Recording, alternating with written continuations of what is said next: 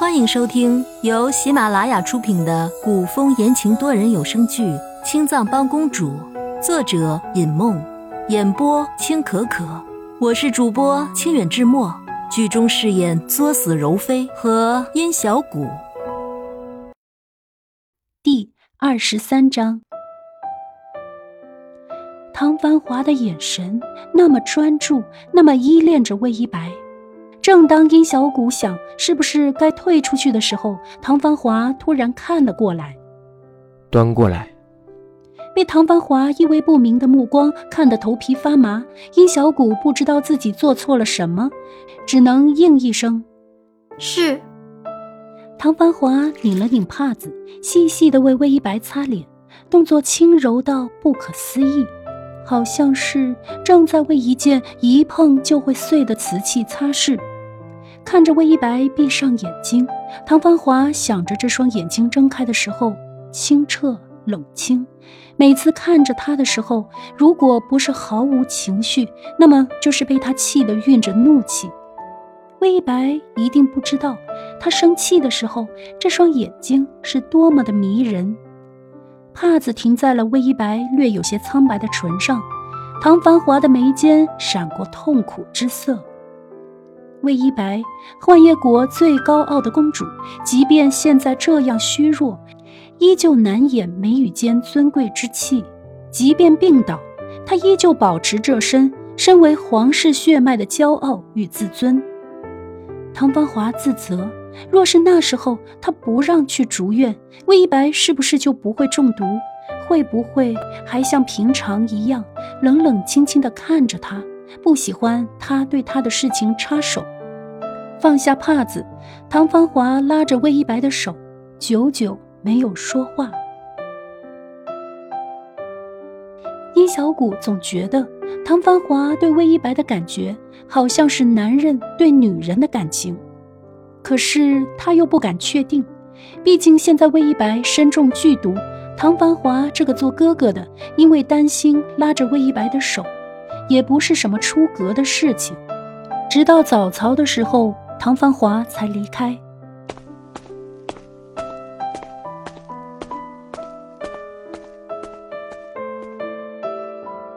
早朝过后，唐繁华带着老太医来到公主殿。老太医给魏一白诊断之后，花白的眉峰紧蹙。微臣想看看公主的胳膊。魏一白身为公主，玉体自然不是一般人能够接触的。既然老太医提出这个要求，必定是有这个必要。否则，若是瞧不出个端倪，恐怕是要脑袋分家。唐繁华凤眸冷意横生，随后目光停在魏一白消瘦的脸上。准了。殷小谷上前卷起魏一白的衣袖，老太医拱手，请小谷姑娘将公主的胳膊抬起。因为魏一白一直是躺着的，所以没有人注意到魏一白的胳膊内侧的皮肤下，已经出现了一条如同线一样细的血痕。老太医目光一缩，狠狠一闭眼。哎呀，公主身上的毒已经蔓延到胳膊了。唐繁华大惊，殷小谷立刻追问：“太医，公主的毒是不是还有办法？”殷小谷不信，不信这毒太医都没有办法。殷小谷告诉自己，魏一白只是有些累了，不想起床而已。此时，床上的魏一白轻轻地哼了一声，长睫慢慢打开。看见屋里的人，轻笑：“啊，本宫好像做了一个梦。没想到魏一白已经醒了。”殷小谷开心的直落泪，扑在魏一白的床边，边笑边哭：“公主，你吓死奴婢了！奴婢怎么叫您，您都不理奴婢。”哼。太医，太医，公主醒了，公主醒了。老太医却一点都高兴不起来，就是因为毒素开始扩散了，所以魏一白才醒来的。魏一白勉强支起身子，对于自己身体的异样并不陌生，这样的感觉就很像是若梅小主中的毒。见魏一白已经醒来，唐芳华抬手示意老太医出去谈。魏一白开口阻止：“有什么事情，就当着本宫的面说。”这样敢面对困难的魏一白，让唐繁华的眼里激射出赞赏又心疼的目光。唐繁华先开口问老太医：“您刚才说毒已经蔓延到胳膊了，是有什么根据？”自然就是那道血痕。那道血痕是从身体里出现的，然后向四肢蔓延。如果……血痕蔓延到指尖，恐怕就……老太医并没有说清楚，但是每个人都知道老太医是什么意思。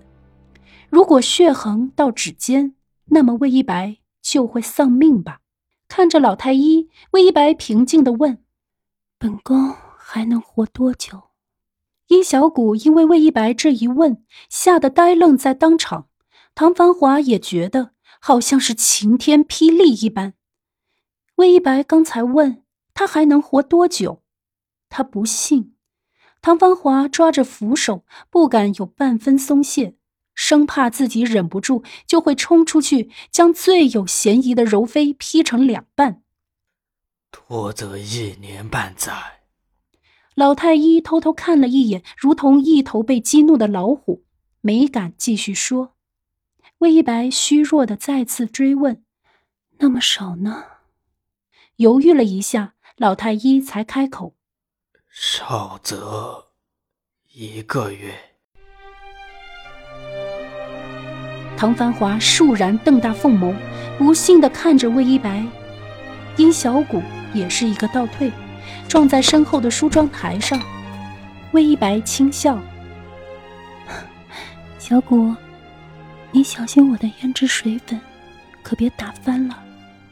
即便魏一白这个中毒者有心开玩笑，在场的却没有一个人有心听下去。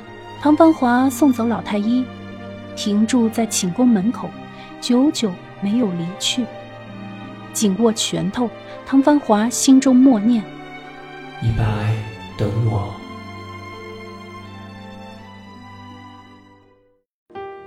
观众朋友，感谢您的收听，欢迎订阅、点赞和评论哟！公主带着殷小谷已外出，下集见。